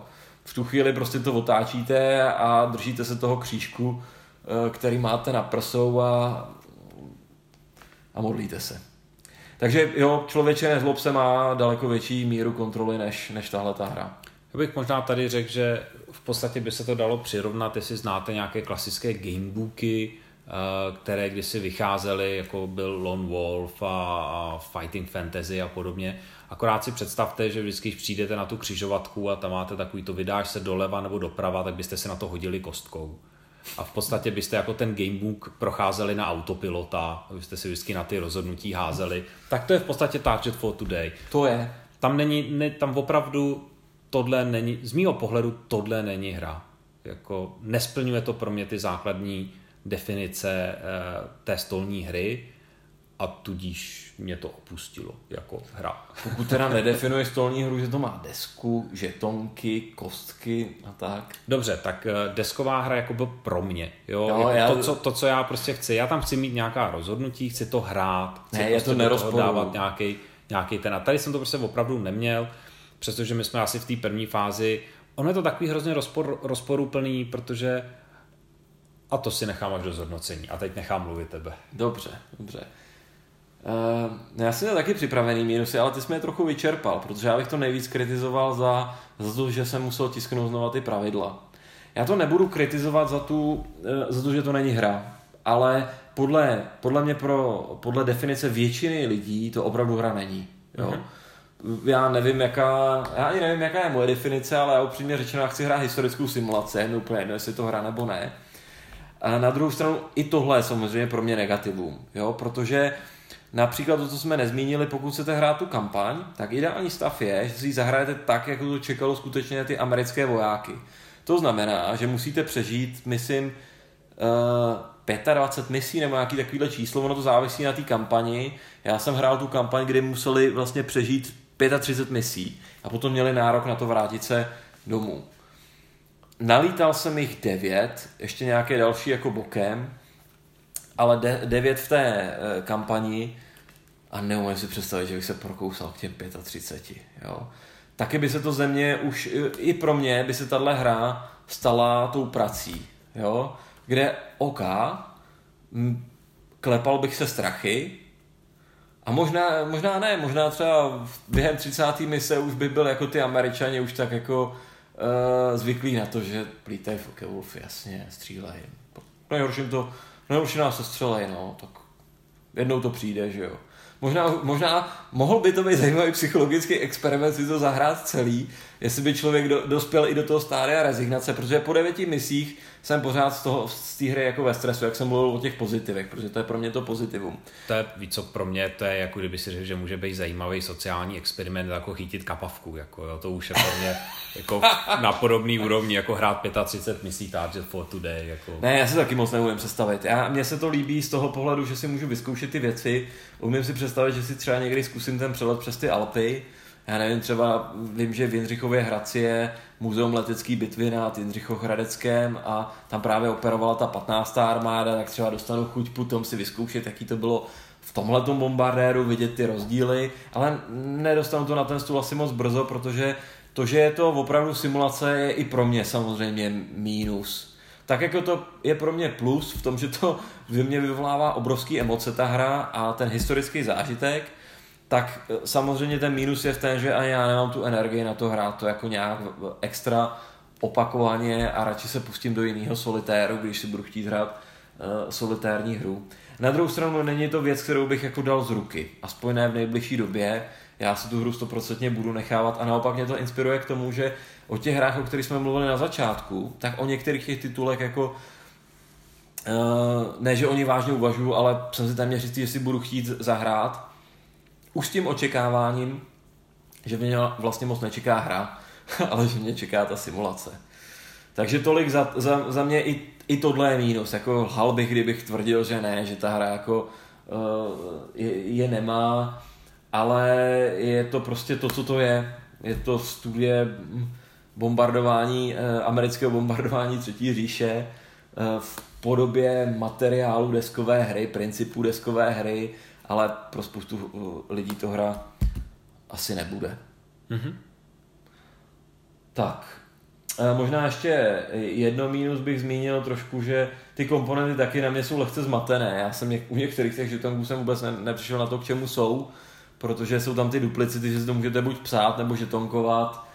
za mě je lepší si to psát a s těmi žetonky si hrát opravdu jenom s těmi letadílky, protože je to takový celkově jednodušší, ale to je asi, asi, asi drobnost už v celkovém kontextu. Nezdržujme to, pojďme na závěrečný slova. OK, uh, tak mám začít? No, když jsi začal předtím s no, tak... Jo, jasně, ale tak ono to už je asi v podstatě daný. Uh, za mě jsem vystavil této hře jedno ne, ale nebylo to zas až tak jako úplně jednoduché, jak by se třeba mohlo zdát z toho, jak jsem se tady rozhodně, rozohnil nad těmi mínusy, protože jako musím zcela otevřeně přiznat, že kdykoliv jsem teda jako letěl, kdykoliv jsem byl v té hře, tak mě ta hra bavila. Jako, ona, ona měla ten příběh, jo, jako ona měla ten příběh a mě to jako bavilo, ale, ale prostě ten vklad do toho byl až neuměrně veliký z mého pohledu. A i z toho důvodu jako si všechno teda jako připravit, eh, vytisknout, dát to dohromady, dát to na ten stůl. A ten vklad byl možná až moc veliký a pak samozřejmě to, že osobně si myslím, že z daného žánru pro mě osobně jsou lepší tituly, které jsou prostě víc hrou, nikoli v tou simulací a já vyhledávám trošičku jiný typ té hry, takže jsem tuhle tu hru popustil, protože život je příliš krátký na to, abych hrál, hrál špatné hry nebo eh, nedobré hry pro mě. Jasně, jasně. To myslíš třeba to DVGčko? DVGčko je určitě za mě jako super, to jsou super věci, ale třeba i to Enemy Coast Ahead, to je, to je záležitost, eh, která stojí určitě za pozornost a samozřejmě i spousta jiných, eh, i mimo samozřejmě ten žánr toho, těch bombardérů a podobně, to člověk se jo. nemusí omezovat jenom na to. Myslím obecně jako solitérní wargames, tam je, těch titulů je neurékom. OK, OK. No, já k tomu mám, nechci říct úplně protipolný postoj, nebo já, jo, on je takový protipolný. Mně se to samozřejmě líbí, já si tu hru, hru chci určitě nechat, čekám, že ji časem zase na ten stůl dostanu při nějaké příležitosti, ale zase to nemůžu říct, že jsem z té hry jako úplně odvařený, že bych to označil jako hru roku nebo podobně. No to tak jako přesně myslím naproti tobě v tom měřítku, ale ono je to spíš o tom, prostě tohle je věc, kde vyloženě záleží, co od toho čekáte. Když bych se s někým bavil a zjistil, že by ho z nějakého důvodu mohlo zajímat, jak probíhalo nálety v bombardérech na třetí říši, tak mu nedoporučím ani film, nedoporučím ani knihu, ale řeknu mu, pojď si to zahrát. Jo, tohletu, zrovna tuhle tu věc mu dám do ruky, svým způsobem to rychle naučím, kdybych, kdybych chtěl, to opravdu není věc, kterou ten člověk se musí mořit těch pravidlech, protože těch pravidel je málo, těch podstatných a pak uh, bude procházet uh, jenom ty tabulky a myslím, že to tomu člověku dá silný emocionální zážitek, který se mu zapíše do hlavy a díky tomu prostě se mu ta historie lehce za, uh, zapíše pod kůži. Na druhou stranu, kdyby mi někdo řekl, že si chce zahrát nějakou solitární hru, nějakým dramatem, kde prostě jako vyhraje, nebo aspoň tak, tak to tohle prostě není hra, jako kde, kde ne, není. tady nehrajete, tady hrajete o přežití té posádky, nehrajete o žádné vítězné body, pokud se do toho v té emoční úrovni nedostanete na tuhle tu úroveň, pokud to vás nějakého důvodu bude míjet, tak z té hry nebudete mít ale lauter, lauter nic. Mm-hmm. Tak, Dobře. Výhled na nějaké další tituly tohoto typu jsme vlastně už zmínili, takže je, je asi co sledovat, pokud by vás tenhle ten typ hry zaujal, tak si myslím, že si můžete leco z dalšího najít. Já si myslím, že já doufám, že na dohránu ne, to není poslední, takhle určitě můžu garantovat, že to není poslední solitární hra. Já, eh, nějaké máme v, eh, v plánu, ale myslím, že třeba se časem dostaneme i k těm nějakým těm ponorkám nebo něčemu, k něčemu dalšímu. Tak neváhejte nám dát vidět, jestli vás eh, solitérní eh, wargaming zajímá, jestli je to něco, čemu by se dohráno mělo věnovat. Ale zase tak jako to... Nemám je rozmazlovat. Ne, nerozmazluje, jako... ne, samozřejmě dejte nám, dejte nám vědět, ale uh, ti, co má, ti, ti, co nám už dali vědět, tak víte, že kdy, i když jsme se zkoušeli uh, splnit vaše přání, tak naše reakční doba od okamžiku, kdy dostaneme nějakou hru na stůl, v uh, dostatečné míře, kterou by si třeba psal nějaký posluchač, tak je poměrně dlouhá. Jako. Ale ne, určitě jsme zvědaví na to, jak, jestli vás z tyhle hry uh, zajímají a jestli stojí za to tady o nich povídat. Ale jelikož nás baví, tak si myslím, že se k tím asi časem tak jako tak dostaneme. Tak, Takže tím děkujeme za poslech a jako obvykle přejeme dobrou noc. Dobrou noc.